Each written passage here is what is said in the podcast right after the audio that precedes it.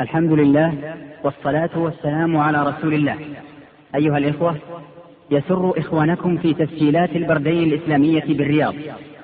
أن يقدموا لكم الإصدار الثالث من سلسلة الدروس العلمية لسماحة الشيخ عبد العزيز بن عبد الله بن باز المفتي العام للمملكة العربية السعودية ورئيس هيئة كبار العلماء ورئيس إدارة البحوث العلمية والإفتاء. وهذا الإصدار يحتوي على شرح لكتاب رياض الصالحين للإمام النووي رحمه الله تعالى. بداية الشريط الرابع عشر. وصحبه أجمعين. أما بعد قال الإمام النووي رحمه الله تعالى في كتاب الجهاد وعن أبي هريرة رضي الله عنه قال قال رسول الله صلى الله عليه وسلم من احتبس فرسا في سبيل الله ايمانا بالله وتصديق بوعده فإن شبعه وريه وروثه وبوله في ميزانه يوم القيامة. رواه البخاري. وعن أبي مسعود رضي الله عنه قال جاء رجل إلى رسول إلى إلى النبي صلى الله عليه وسلم بناقة مخطومة فقال هذه في سبيل الله. فقال رسول الله صلى الله عليه وسلم لك بها يوم القيامة سبعمائة ناقة كلها مخطومة. رواه مسلم. وعن أبي حماد ويقال أبو سعاد ويقال أبو أسد ويقال أبو عامر ويقال أبو عمرو ويقال أبو الأسود ويقال أبي عبس عقبة بن عامر الجهني رضي الله عنه قال سمعت رسول الله صلى الله عليه وسلم وهو على المنبر يقول وأعدوا لهم ما استطعتم من قوة ألا إن القوة الرمي ألا إن القوة الرمي ألا إن القوة الرمي رواه مسلم. وعنه رضي الله عنه قال سمعت رسول الله صلى الله عليه وسلم يقول فتفتح عليكم مرضون ويكفيكم الله فلا يعجز أحدكم أن ينهو بأسهمه. رواه مسلم.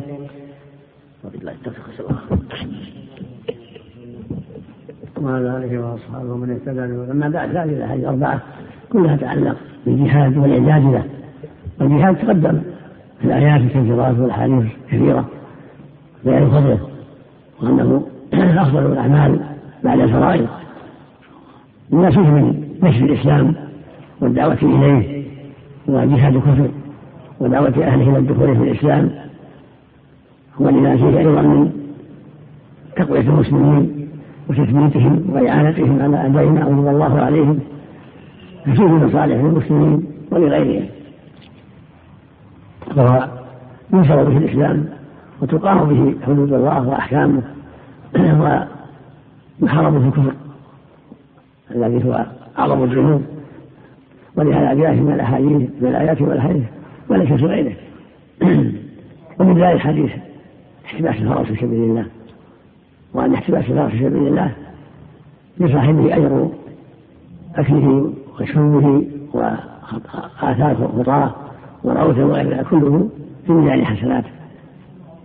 حتى لو شرب مسك قطع لم يجدها لو شرب ماء لم يشربها منه كل ذلك يكون في ميزان حسناته.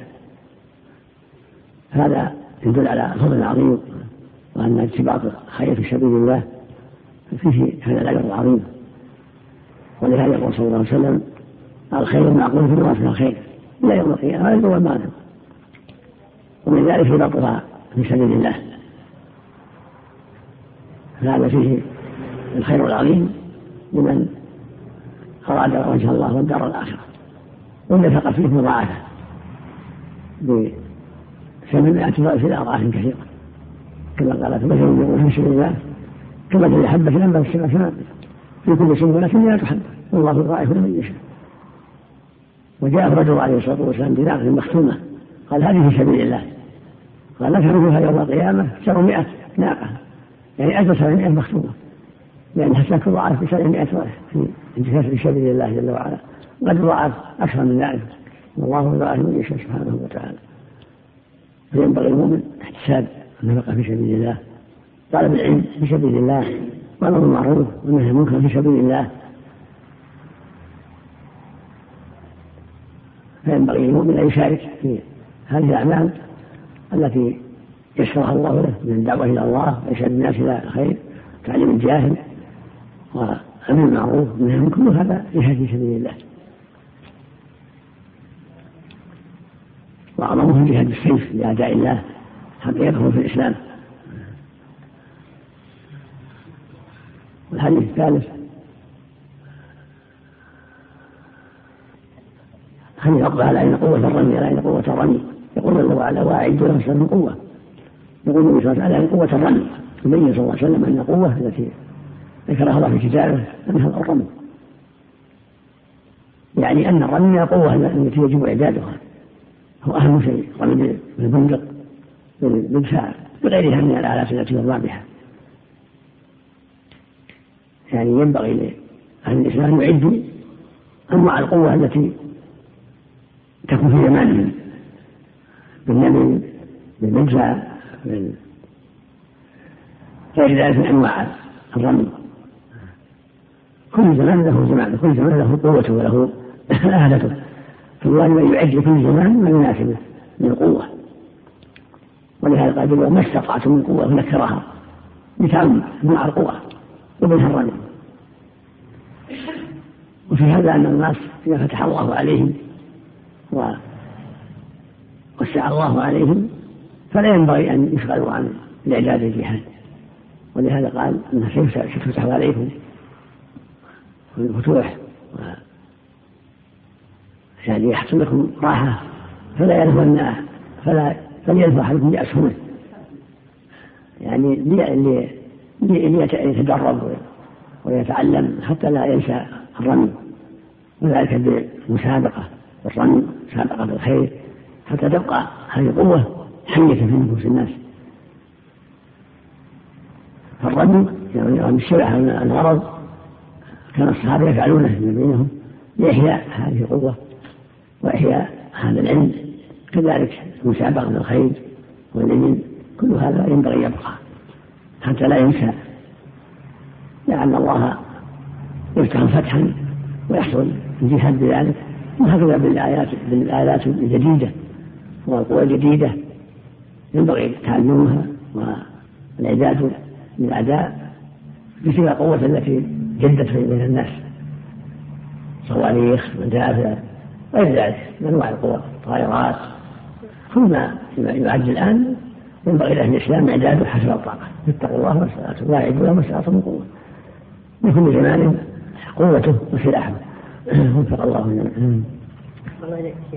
إذا قال الشخص من يريد الحج معي بالسيارة لقصد ركابهم معه سواء بالحج أو عمرة ويحتسب الأجر من الله يكون في سبيل الله جزاكم الله خير. نرجع على الحج في سبيل الله على خير أقول الحج في سبيل الله نرجع على خير إن شاء الله. رجل هندوسي يريد الدخول في الإسلام هل يشرع أن يجد الأخوان في إدخال الإسلام وإنهاء إجراءاته ثبتوا من حاله؟ لا ينبغي أن يشرع في مساعدته وتشويقه للإسلام وترغيبه وتسهيل أمره. باب التعاون الرجل والتقوى؟ ولا يفتش يعني لا الأمر هو الله. ينبغي يفعل أحسن من هذا تشجيعا للدخول في الإسلام. في حديث البخاري قال الرسول صلى الله عليه وسلم تأتي في ميزانه لم يقل ميزان حسنات. نعم. أقول في الحديث الثاني قال النبي صلى الله عليه وسلم تأتي في ميزانه ميزان حسنات هذا مرة النصوص في بعضها بعضا أحسن الله إليك يعني يقول الإنسان جعل هذا العمل في ميزان حسناتك أم يقول في ميزانك فقط؟ إذا أراد أن يدعو إنسان لأخيه. لا في ميزان حسنات. يقيدها يا شيخ؟ لا أحسن سائر السباع لا في ميزان السيئات. سائر السباع إذا شربت من إناء هل تغسل هل يغسل هذا الإناء قياسا على الكلب سبعا وحفر في التراب؟ الصواب بخاص من الكلب نعم. هل يستثنى كلب الماشية والصيد والجرى؟ ما يستثنى. الكلب أحسن الله إليك يا شيخ. متى يكون الجهاد فرض عين؟ في ثلاث مواضع عند هجوم العدو وعند التقاء الصفين وعند استنفار الإمام. من الثمرة قال. فلان يمشي. في ثلاث مواضع يستوي فيها الجو. ذكر بعض الناس يذكر بعض الحديث عند الوضوء عند غسل اليدين. يذكرون بعض الاحاديث في ما ما الحصر الا عند بدء الوضوء سم الله عند بدء الوضوء واتشهد الله هذا الثالث لا ما في البسملة هل يقال بوجوبها عند الوضوء؟ معروف التسمية مستحبة قول بعض أهل العلم يجب احمد رحمه الله جماعة جمهور انه مستحب وقول الثالثه واجبه لكن الحديث ضعيف هذه لا وضوء له ان شاء الله قال الحافظ رحمه الله في تفسير مجموعه يرتقي إلى درجه الحسن على كل حال المؤمن لا يعرف من الخلاف ينبغي يعتني بها عند اول الوضوء إذا ذكر ما كان في وجهه ما يقول أثناء الوضوء إذا نسيها؟ لا يقول له وإذا نسي سقطت عنه أو كان جاهل. مثل يعني مثل ما بذل يعني مثل ما أنفق. يعني مخطوبة أسهل على القائد يقودها ويذهبها يسقيها ويرعاها ما مخطوبة في يده. يعني مساعدة في تصرفها. أحسن الله. النضح الذي ورد في أحاديث غسل الثوب الذي أصابه دم الحيض هل يراد به الغسل أو مجرد يعني لا لا لا. في تغسيل يعني ما الجواد الأخرى تغسيل الدم حتى يزول. كتب المتقدمين يعلون بأحاديث يقولون حديث فلان يشبه حديث فلان. هل تقبل يا شيخ هذا؟ يعني ما هذا الصراحة عند أئمة الحديث ولا عند أئمة في العادة. بسم الله الرحمن الرحيم. الحمد لله رب العالمين. والصلاة والسلام على نبينا محمد وعلى آله وصحبه أجمعين أما بعد قال الإمام النووي رحمه الله تعالى في كتاب الجهاد وعن عقبة بن عامر رضي الله عنه أنه قال قال رسول الله صلى الله عليه وسلم من علم الرمي ثم تركه فليس منا أو فقد عصى عن عقبة بن عامر رضي الله عنه قال قال رسول الله صلى الله عليه وسلم من علم الرمي ثم تركه فليس منا أو فقد عصى. من علمنا عندنا من علمنا رواه مسلم. وعن رضي الله عنه قال سمعت رسول الله صلى الله عليه وسلم يقول إن الله يدخل بالسهم الواحد ثلاثة, ثلاثة نفر من الجنة.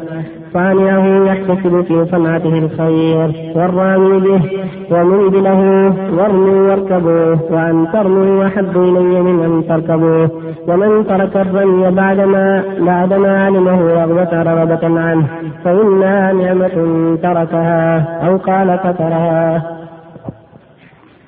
وعن سلمة بن الأكوع رضي الله عنه قال مر النبي صلى الله عليه وسلم على نفر ينتظرون فقال ارموا بني إسماعيل فإن أباكم كان راميا. رواه البخاري. وعن عمرو بن عبسة رضي الله عنه قال سمعت رسول الله صلى الله عليه وسلم يقول من رمى بسهم في سبيل الله فهو له عدل محررة. رواه أبو داود والترمذي وقال حديث حسن صحيح. اللهم صل وسلم على رسول الله أما بعد فهذه الأحاديث الحث على تعلم الرمي لأنه عدة في سبيل الله وقوة في سبيل الله. ولهذا شرع الله تعلم الرمي وأخبر النبي صلى الله عليه وسلم أن قوة الرمي في قوله جل وعلا وأعدوا لهم ما من قوة. تقدم هذه العقبة يقول صلى الله عليه وسلم ألا إن قوة الرمي ألا إن قوة الرمي ألا إن قوة الرمي. يعني معظم القوة. يعني معظمها وأهمها الرمي. بالنبل وبالفندقية وبالمنفى والرشاش وغيرها من أنواع الرمي. أنواع الرمي التي تستعمل في كل زمان بحسنة. هي معظم العدة. ويجب أن يستعمل أيضا ويعد ما دعت الحاجة إليه مما يستعمله الناس. من سائر منعين على الجهاد في سبيل الله. كالطائرة والسيارة والصواريخ وغير هذا مما يحتاجه المجاهدون إذا كان عدوهم يستعمله. في الحديث الثاني الدلالة على فضل التعلم. وينبغي لهم أن يحافظ عليه وأن لا يتركه حتى ينساه.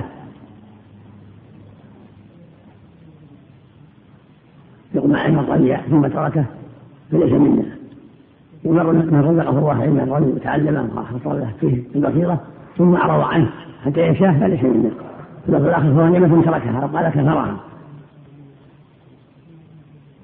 قال وارموا واركبوا وان ترموا احب إلى ان تركبوا يعني الحرص على معرفة الرمي أكثر. شدة الحاجة إليه. والمؤمن يتعلم هذا وهذا يتعلم الركوب ويتعلم الرمي يتعلم جميع ما يحتاج إليه لأن قوله سبحانه وأعدوا لهم ما استطعتم يعم يعم جميع أنواع العدة. والمسلم يعد العدة بالرمي والركوب وغير هذا مما يحتاجه المؤمن في جهاد أعدائه. ويقول عليه الصلاة والسلام يدخل السهم الواحد ثلاثة الجنة ثلاثة. صانعة يحتسب به الأجر والرامي في سبيل الله ونؤمن بالله الذي يعينه ويساعده يجاوز أشياء كل ما وأنا وله يتعاونان. مع الإخلاص لله وقصد الجهاد في سبيله به الأجر العظيم.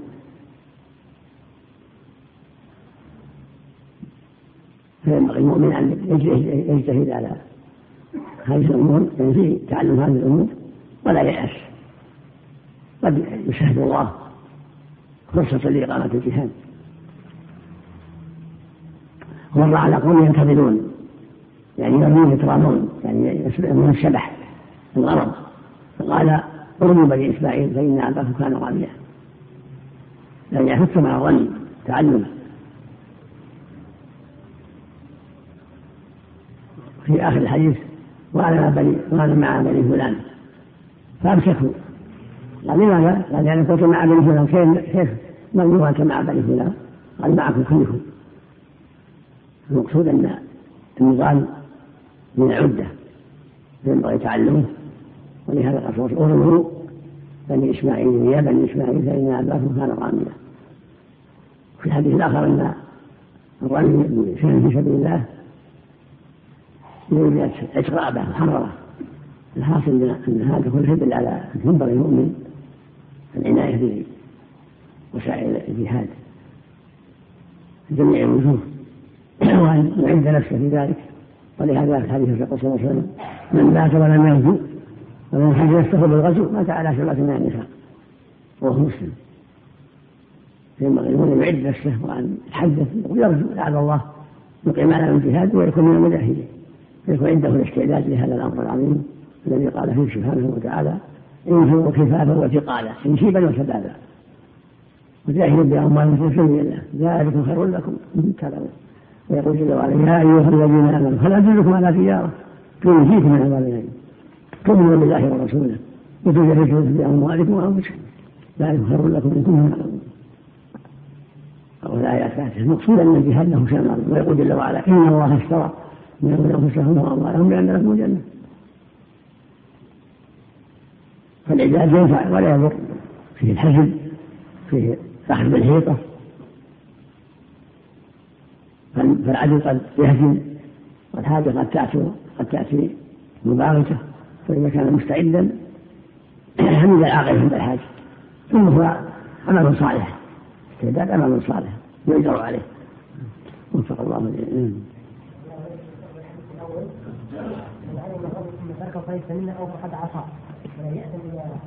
نعم هذا يعني يعرض عنه حتى ينساه. ينبغي يكون بين وقت وآخر. يرمي مع اخوانه حتى الشبح يرمون ولهذا حتى النبي على الرمي عليه الصلاة والسلام. هذا ان ترك الرمي كبيرة. لا ما يدعو عن كبيره فعن عصا ما عن كبيرة. فليس منا بعض أهل العلم يرى فليس منا من الكبائر ولكن نحن نرى عند الجمهور كبائر عند الجمهور ما في وعيد بالنار. ما في وعيد أو لعنه أو حد في الدنيا كحد الزنا وحد السرقة على كل حال معصية يكفي يكفي كل معصية الله إليك يقول الرسول صلى الله عليه وسلم إن الله يدخل بالسلام الواحد ثلاث نفر الجنة. هل نقل الدروس آه، من العلماء أو الدعاة أو المحاضرات والخطب لنفع المسلمين كالتسجيلات تنقلها من العالم أو مثلا من المشايخ؟ وبثها للناس هل يدخلون؟ يرجع فيه يرجع فيه هذا من تعليم العلم. أو هذا من تعليم العلم. سواء كان كتيبات أو أشرطة. هذا من تعليم أو كتب. نعم. محاضرات أو أشرطة أو كتب. كلها يوقف فيها خير يقول صلى الله عليه وسلم الحديث الصحيح. من سلك طريقا يلتمس سهل الله له من الجنة من دل على خير فله مثل أجر فاعل. هذا دلالة على الخير. تعلم. نعم. أثابكم الله. لولا ما لا ما لا في اللحم البطاطا في الحمر لا نجس في خلاف نجس مثل الحرز مثل الكلب مثل الحمر والبغال كلها نجس وسلم من مات ولم يغزو مات على النفاق هل هل المراد بها أي مسلم أم الجندي؟ كيف؟ مات ولم يغزو والرسول صلى الله عليه وسلم من مات ولم يغزو يعني يحدد نفسه من عنده نية لو لو قام سوق الغزو يغزو من عنده لا. غزو ولا حد نفسه هو بعد بعد. يعني ينبغي يكون على باله حد نفسه لو لو قام الجهاد لجاهد إذا شك الإنسان في أو لا سلطان لا سلطان. هذا من الشيطان هو الإنسان لا لا نعم. بسم الله الرحمن الرحيم. الحمد لله رب العالمين والصلاة والسلام على نبينا محمد وعلى آله وصحبه أجمعين.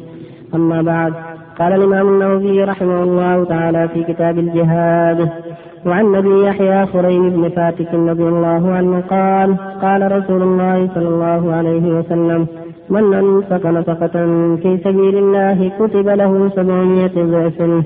رواه الترمذي وقال حديث حسن. كتب له سبعمائة ضعف.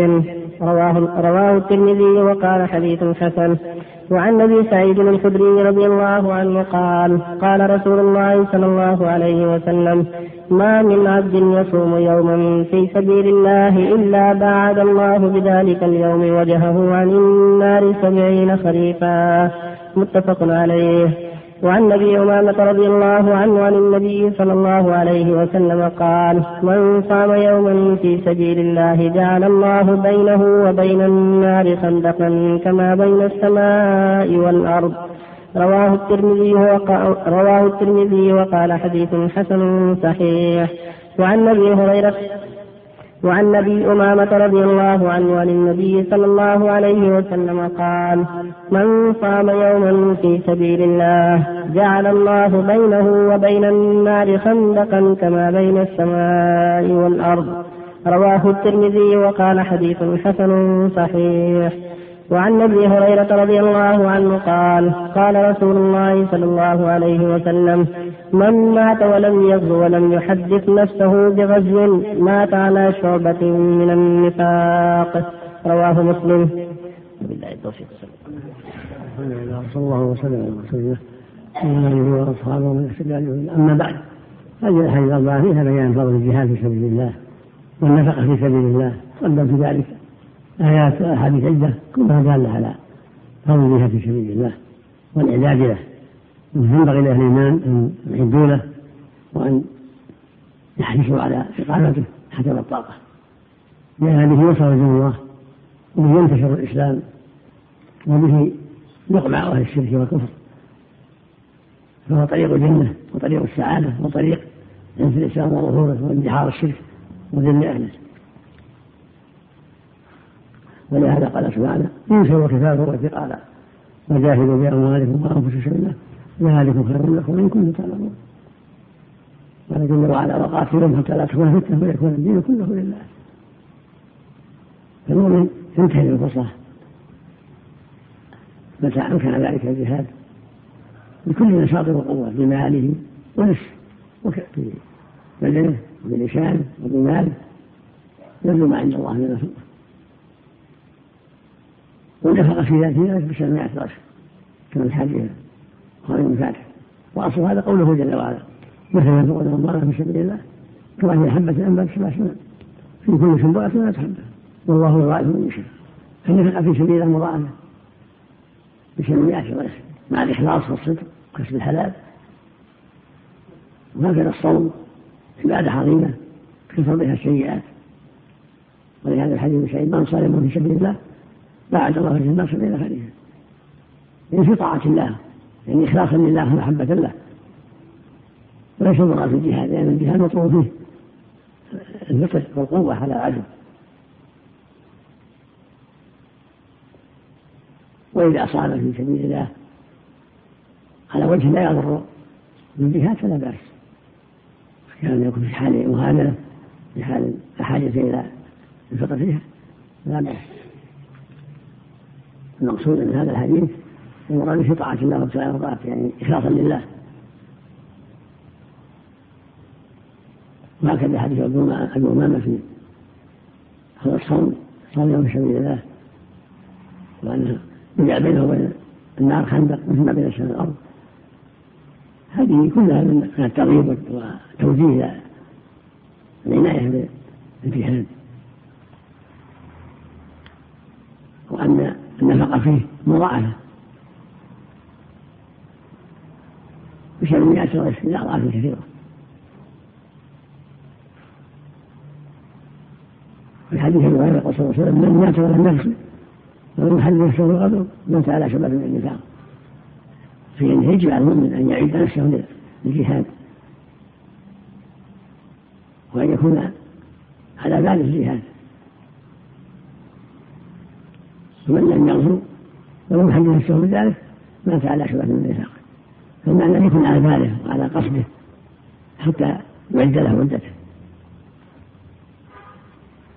وفق الله جميعا حديث ابي امام يحتاج مراجعات كلمه عليك عندك على حاشة وله شاهد من حديث أبي الدرداء وآخر من حديث ابن جابر كلاهما في معظم الاوسط مستبرا فهو صحيح بهما.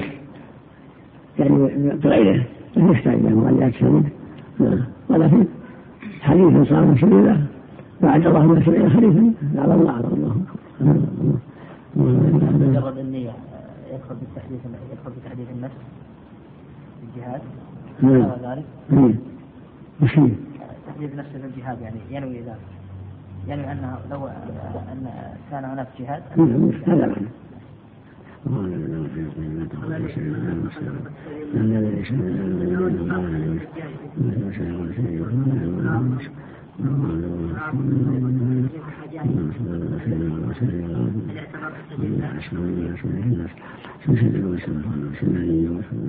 بسبيل الله طاعة الله يكون هو في الجهاد قال بعض أهل ان الحج في سبيل الله يروى عن حديث عن النبي صلى الله عليه وسلم أن امرأ من الانصار اوصى بجمل في سبيل الله فقال يجوز الحج عليه فإن الحج من سبيل الله.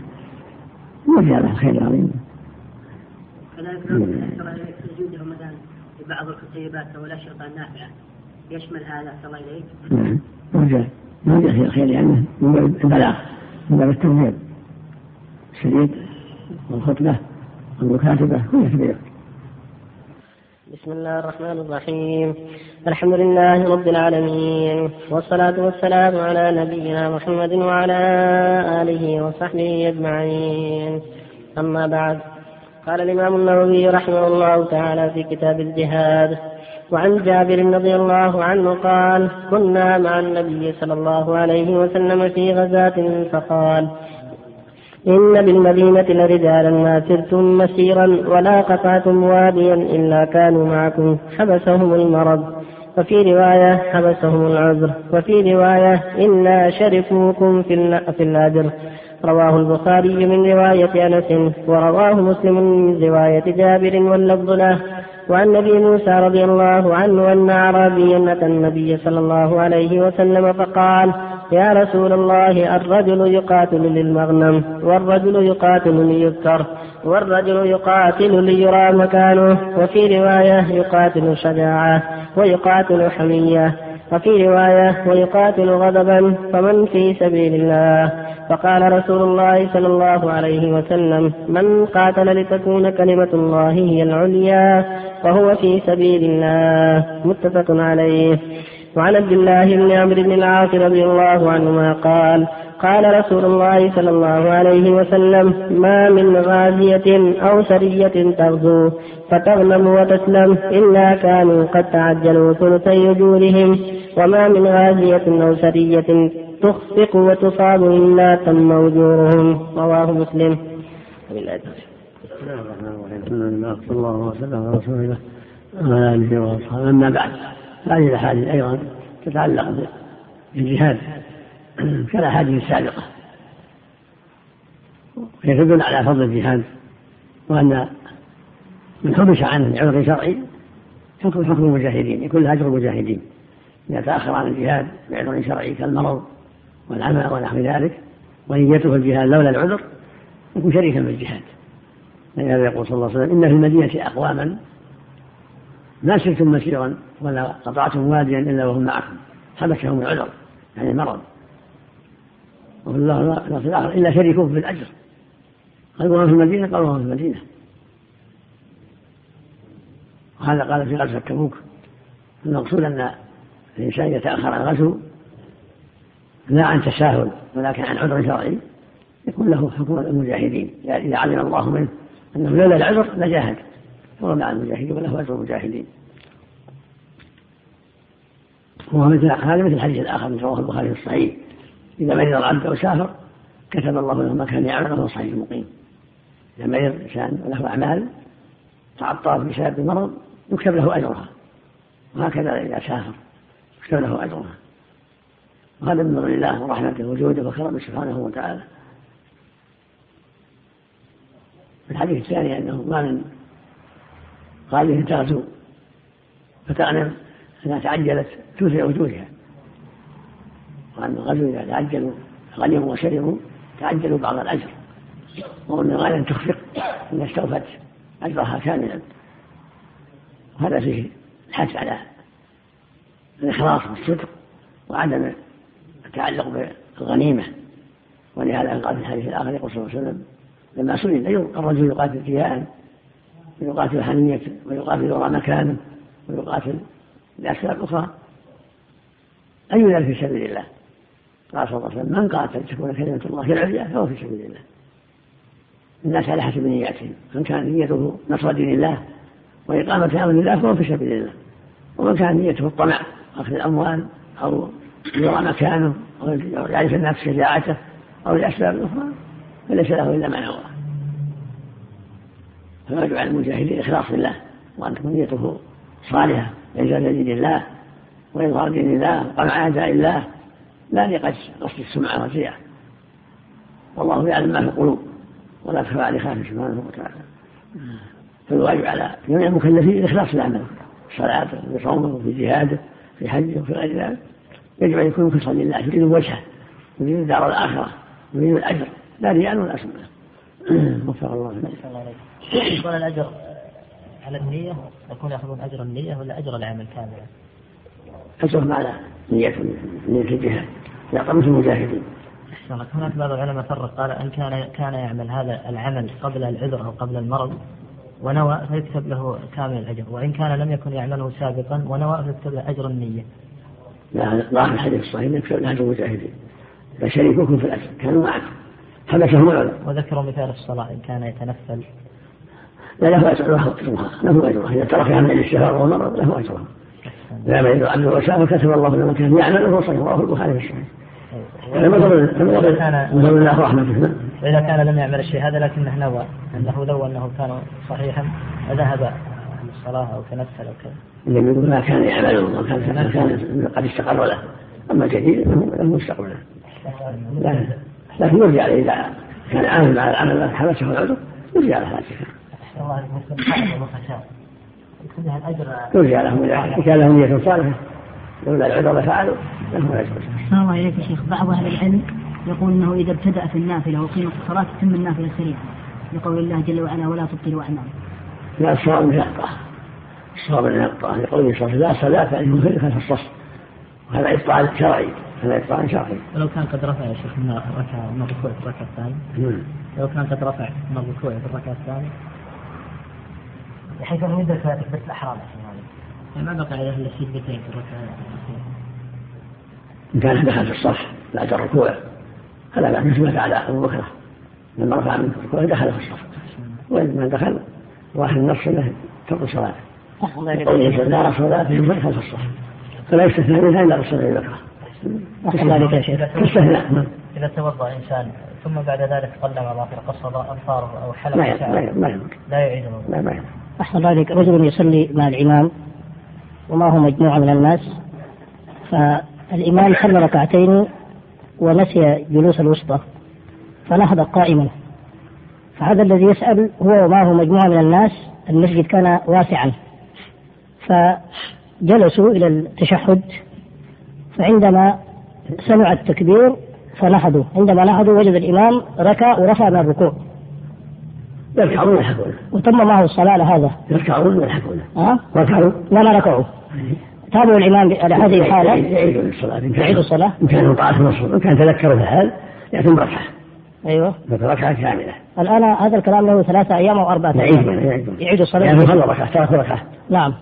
أيضا آه، امرأة تسأل تقول لها أخوات ماتوا قبل سنتين أو ثلاثة وكان ماتوا في أيام آه، شهر رمضان وكان هم آه، كان هن صائمات فالسؤال هل الأخت أو من أحد من العشيرة يصوم بقية الأيام الذي مات في رمضان يعني؟ أيوة ماتوا في رمضان. ما عليهم شيء. ما عليهم شيء. يصوم عنهم ولا يصدق عنهم.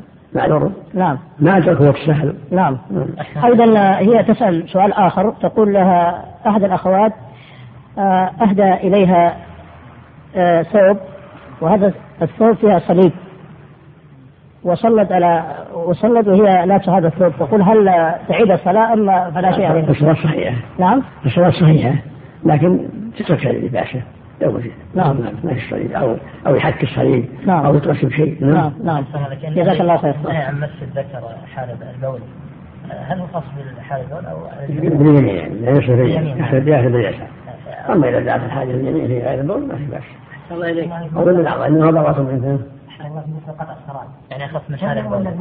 إنه جاء في حديث مسلم مثل قطع صلاه الناس اذا سمع الامام يقيم أو يقطع المسلم انه تكفي بالنسبة للصوت يا شيخ يعني بحال بغير حال البول ما في نهي ما في نهي ما في نهي. حال البول ما في نهي الثوب اللي فيها الصليب يا شيخ النهي ان يشعر بيده وهو يقول الثوب اللي فيها الصليب يحرم لبسه نعم.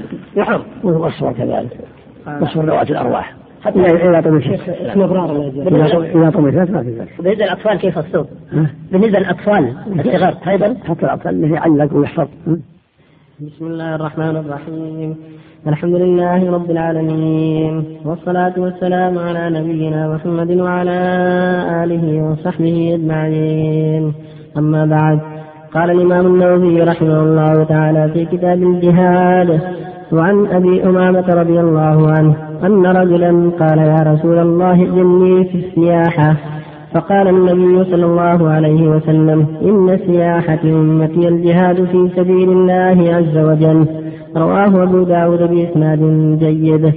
وعن عبد الله بن عمرو بن العاص رضي الله عنهما عن النبي صلى الله عليه وسلم قال قفلة كغزوة. رواه أبو داود. وعن عبد الله بن عمرو بن العاص رضي الله عنهما عن النبي صلى الله عليه وسلم قال قتلة كغزوة. رواه أبو داود بإسناد جيد. وعن السائب بن يزيد رضي الله عنه قال لما قدم النبي صلى الله عليه وسلم من غزوة تبوك تلقاه الناس فتلقيته مع الصبيان على ثنية الوداع. رواه أبو داود بإسناد صحيح لهذا اللفظ ورواه البخاري قال ذهبنا نتلقى رسول الله صلى الله عليه وسلم مع الصبيان إلى ثنية الوداع. وعن أبي أمامة رضي الله عنه عن النبي صلى الله عليه وسلم قال من لم يغزو أو يجهز غازيا أو يخلف غازيا في أهله بخير أصابه الله بقارعة قبل يوم قبل يوم القيامة. رواه أبو داود بإسناد صحيح. الحمد لله صلى الله وسلم على رسول الله. أما بعد هذه الأحاديث لا تتعلق بالجهاد تقدم. وهو الجهاد وفيه الخير العظيم وأن الواجب على أهل الإيمان أن يعدوا له عدته. قال تعالى وأعدوا لهم من قوة قال النبي صلى الله عليه وسلم ألا عند قوة الرمي؟ ألا عند قوة الرمي؟ قال جل وعلا كانوا خفافا وثقالا وجاهدوا بأموالكم وأنفسكم في سبيل الله ذلك خير لكم إن كنتم تعلمون. ونشهد أن الله اشترى من أنفسهم وأموالهم بأن لهم جنة الآية فالجهاد فيه نصر الدين وحمايته ونشره بين الناس ودعوة الناس إلى الخير وتحذيرهم من الشر. ففيه خير عظيم ولهذا في حديث معاذ رضي الله عنه يقول وأصل الأمر بالإسلام وعمل في الصلاة ودعوة ثانية الجهاد في سبيل الله. في هذه الأحاديث لا يشهد بهذا المعنى. في الحديث الأول أنه سئل إلى رسول الله في السياحة قال لا سياحة الجهاد سياحة الجهاد في سبيل الله. قال قفلة كغزوة لأن الله يأجرهم على قتولهم كما يأجرهم على غزوهم والقتول من الجهاد. وما يحصل من التعب. هكذا السفر والبدء. فهو مأجور في توجه العدل وفي قتله من العدل. وهذا حديث السابق يدل على شرعية استقبال القادمين من الغزو وغيره. وأن استقبال المقادمين أمر معروف استبشارا بقدومهم ولا سيما القادمون من الجهة في سبيل الله. استقبالهم فرح بقدومهم وسلامتهم.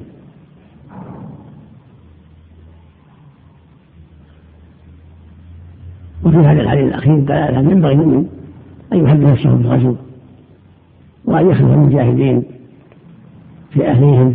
تقدم قول صلى الله عليه وسلم من مات ولم يغزو ولم يحب نفسه بالغزو مات على سبعة من العفاء فهكذا من لا يغزو ولا يجاهد الغزاة ولا يخوفون في أهلهم بخير وليس عندهم نية الجهاد فهذا خطر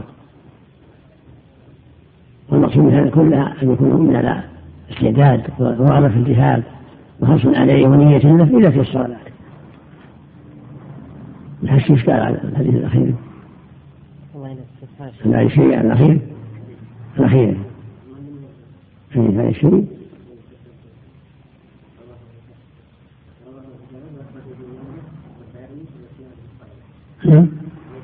بس. والأول الشيء أي شيء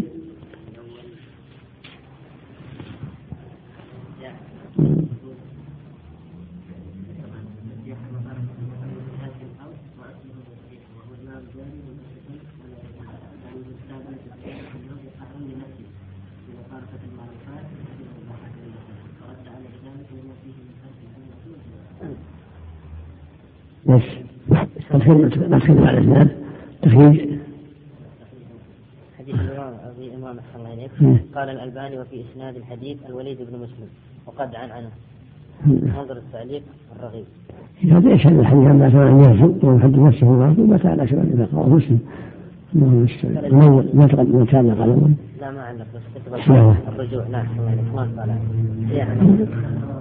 نعم هذا لا تقدم له مثل الصحيح النصيحة توصل بالصيام أيضا.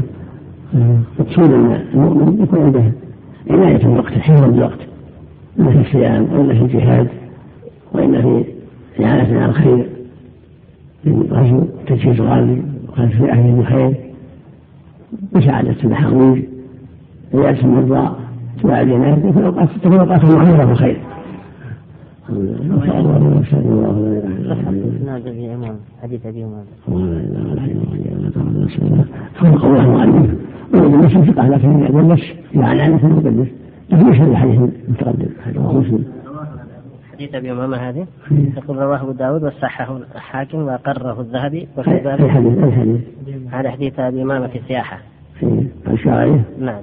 يقول رواه أبو داود وصححه الحاكم وأقره الذهبي وفي الباب عن سعد بن مسعود الكندي عن ابن المبارك في الحديث. يقول لك تو ساعات كانت تكون على الشيخ. أبو سعد كانت تكون على الشيخ. ماشي.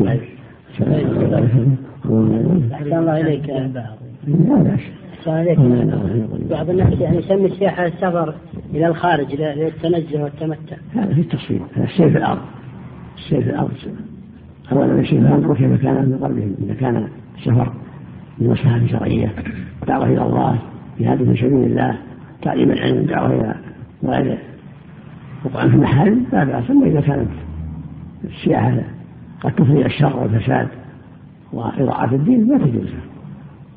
لابد من نظر المقصود وقدرته عليه. إذا كان المقصود دعوة إلى الله تعليم الجاهل والإنسان الله عنده علم وعنده بصيرة دينه ولا يخشى الفتن فلا بأس هذا دعوة إلى الله. كجهاد من الجهاد. أما إذا كان اتباع الشهوات خوف من بلاد الكفر خطر عظيم إن شاء الله لا يجوز. الله إليك ترون ترون أن لا يسافر إلا من عنده علم أحسن الله إليك. في بلاد الكفر لا شك. عنده علم قدره على إظهار دينه. الله إليك من سافر لكن عنده قوة. إذا كان إذا كان بين المسلمين لا بأس في بلاد المسلمين لا يضر. ضابط الدين أن إذا قابل من أهل تلك البلاد أن يقول أنتم كفار. يصلي ويصوم ويدعو إلى الله ويامر بالمعروف يعلم الناس الخير يعلم الناس التوحيد ويعلم الناس الشرك. ولا يلزم ولا يلزم أن يقول أنتم كفار. يدعو إلى الله ويستكثر هذا يظهر الدين. رؤية الآثار كحجة انهم يحتجون يرون الآثار الإسلامية وشابه هل يكون هذا من السياحة؟ إذا كان الإنسان عنده علم أن مصيره في بلاد المسلمين أو في بلاد الشرع فيها فردية والدعوة إلى الله لا بأس. لأن المقصود الاعتبار والعظة والذكرى. وهو مراد التفكه والتلذذ انتقال المحل يأكل ويشرب ويضحك.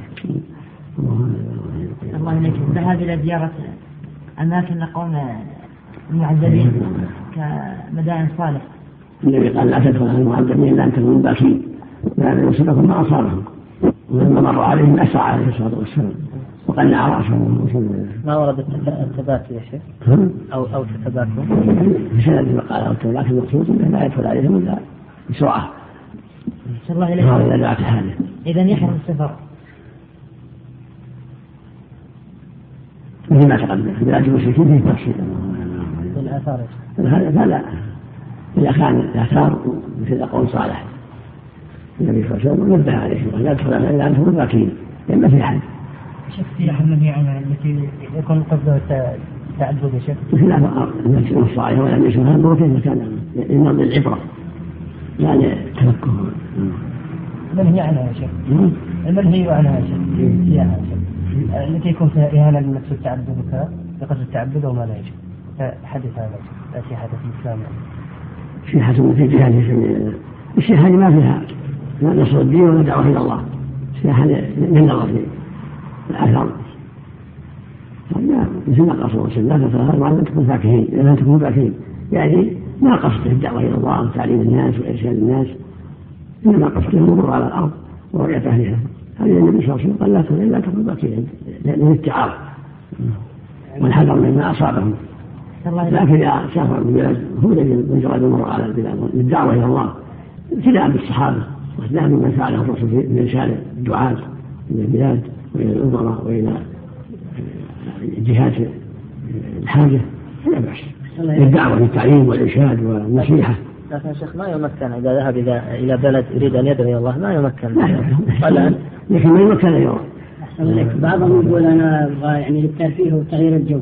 بلد المسلمين شاهد الأدهى شاهد مكة شاهد هذا ما في خطر الله إليك بالنسبة لصلاة الجماعة أفضل ب 27 درجة هل هي درجة حسنة أم درجة من درجات الجنة؟ مضاعفة مضاعفة الأجر درجات الأجر مضاعفة الأجر. بسم الله الرحمن الرحيم. الحمد لله رب العالمين والصلاة والسلام على نبينا محمد وعلى آله وصحبه أجمعين. أما بعد قال الإمام النووي رحمه الله تعالى في كتاب الجهاد وعن أنس رضي الله عنه أن النبي صلى الله عليه وسلم قال جاهدوا المشركين بأموالكم وأنفسكم وألسنتكم. رواه أبو داود بإسناد صحيح. وعن أبي عمرو ويقال أبو حكيم النعمان بن مقرن رضي الله عنه قال شهدت رسول الله صلى الله عليه وسلم إذا لم إذا لم يقاتل من أول النهار أخر القتال حتى تزول الشمس وتهب الرياح وينزل النصر. رواه أبو داود والترمذي وقال حديث حسن صحيح. وعن أبي هريرة رضي الله عنه قال قال رسول الله صلى الله عليه وسلم لا تتمنوا لا تتمنوا لقاء العدو. واسألوا الله العافية فإذا لقيتموه فاصبروا. متفق عليه. وعنه وعن جابر رضي الله عنهما أن النبي صلى الله عليه وسلم قال الحرب خدعة متفق عليه. صلى الله وسلم على رسول الله. أما بعد. هذه الأحاديث كلها تتعلق بالجهاد. وتقدمت آيات كثيرات وأحاديث كثيرة كلها تتعلق بالجهاد. والجهاد معناه مجاهدة الأعداء بالسيف بعد دعوتهم إلى الله وبعد ارشادهم إلى ما خلقوا له. فإذا أبوا وجب جهادهم بالسيف مع القدرة. إلا أن يكون مثل الجزية فلا مانع من قبول الجزية كاليهود والنصارى والمجوس. لأن الله جل وعلا قال فاذا انسلخ الاشهر فاقتلوا المسلمين حيث وجدتموهم وخذوهم واحصروهم وقد لكم الرسول فإن تابوا وأقاموا الصلاة وآتوا الزكاة فخذوا سبيلهم قال سبحانه قاتلوا لما يؤمن بالله ولا باليوم الآخر ولا يحرمون حرم الله ورسوله ولا يدين الحق من الذين أوتوا الكتاب حتى يعطوا الجزية عن يد وهم صاغرون. والنبي صلى الله عليه وسلم جاهد في مواضع كثيرة في بدر وفي أحد وفي يوم الأحزاب وفي خيبر عليه الصلاة والسلام طائف. وتوجه إلى تبوك في سنة 900 هجرة كقتال الروم فلم يتيسر ذلك.